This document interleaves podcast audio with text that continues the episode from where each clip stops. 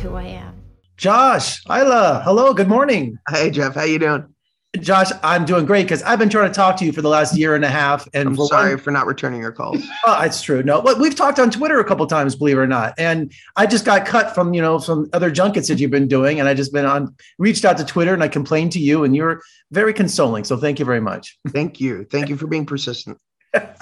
Well, thank you for joining me today to talk about Wolf and Me. I'm only one episode in, and man, oh man, I'm like seatbelts, ladies and gentlemen. I mean, because I'm like, what is going on? But it is just, it's just an amazing show so far. And I like, you know, Gary and Mary, your characters, they meet in a very dramatic way, don't they? They do, they do. They meet several times over the course of the show. Uh, by crashing into each other, literally and metaphorically, and uh, and it's a lot of fun watching these two kind of uh, isolated uh, humans sort of finally break down their barriers, connect, and fall in love. And obviously, there's lots of twists and turns and and lots of comedy. So we're really you know proud to talk about it today.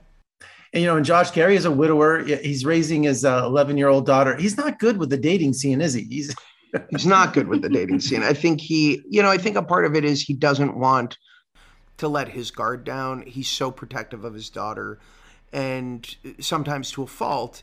Um, he doesn't want to introduce any element of surprise that may upend things, even though I think he has a hard time accepting the fact that things need to be upended, that the status quo is no longer working between, you know, he and his daughter, and that something's got to change.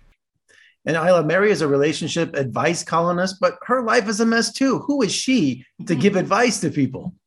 Well, I think she's kind of living vicariously through them, actually, in in sort of helping people correct, um, you know, the the stuff in their lives that they're struggling with. She feels fulfilled because she herself is, without divulging her secret, unable to um, to have the same opportunities her her writers are enjoying. And Josh, you know, both Gary and Mary, they're not very good with mugs, are they?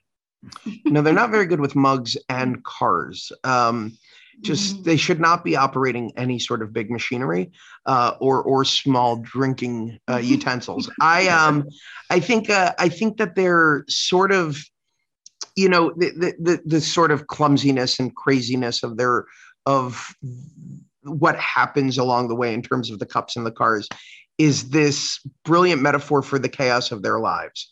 Um, they're both at a point now where they're both struggling with who they are and what they are. And it manifests in these chaotic ways, which I think is a part of the fun and a part of the unexpected nature of Wolf Like Me, which is unlike anything else I guarantee your audience has seen before. And Isla, Josh singing to you, The Dream is Over by Crowded House. That's on my playlist. So of all the songs in this show, you know, I, I couldn't I was that popped so up. excited. I actually um, pitched the idea of Josh singing to Abe. Um, Did and- you? Yeah. I didn't know that. Yeah, that was my idea. Oh, look at And. I Exclusive. um, because I actually followed him on Instagram and I saw him sing a song um, from Fiddler on the Roof that was so emotional and beautiful. And I said, we cannot not have Josh sing. We're so lucky to have him.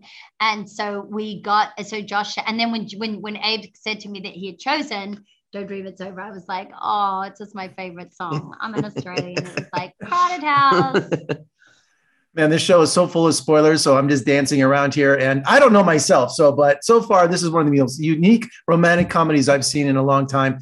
And uh, thank you both for joining me today. Happy holidays and uh, come too. visit us in Las Vegas. We'd love to have you. Absolutely. Can't wait to get back there. Thanks so much, Josh. I'll see you around Twitter.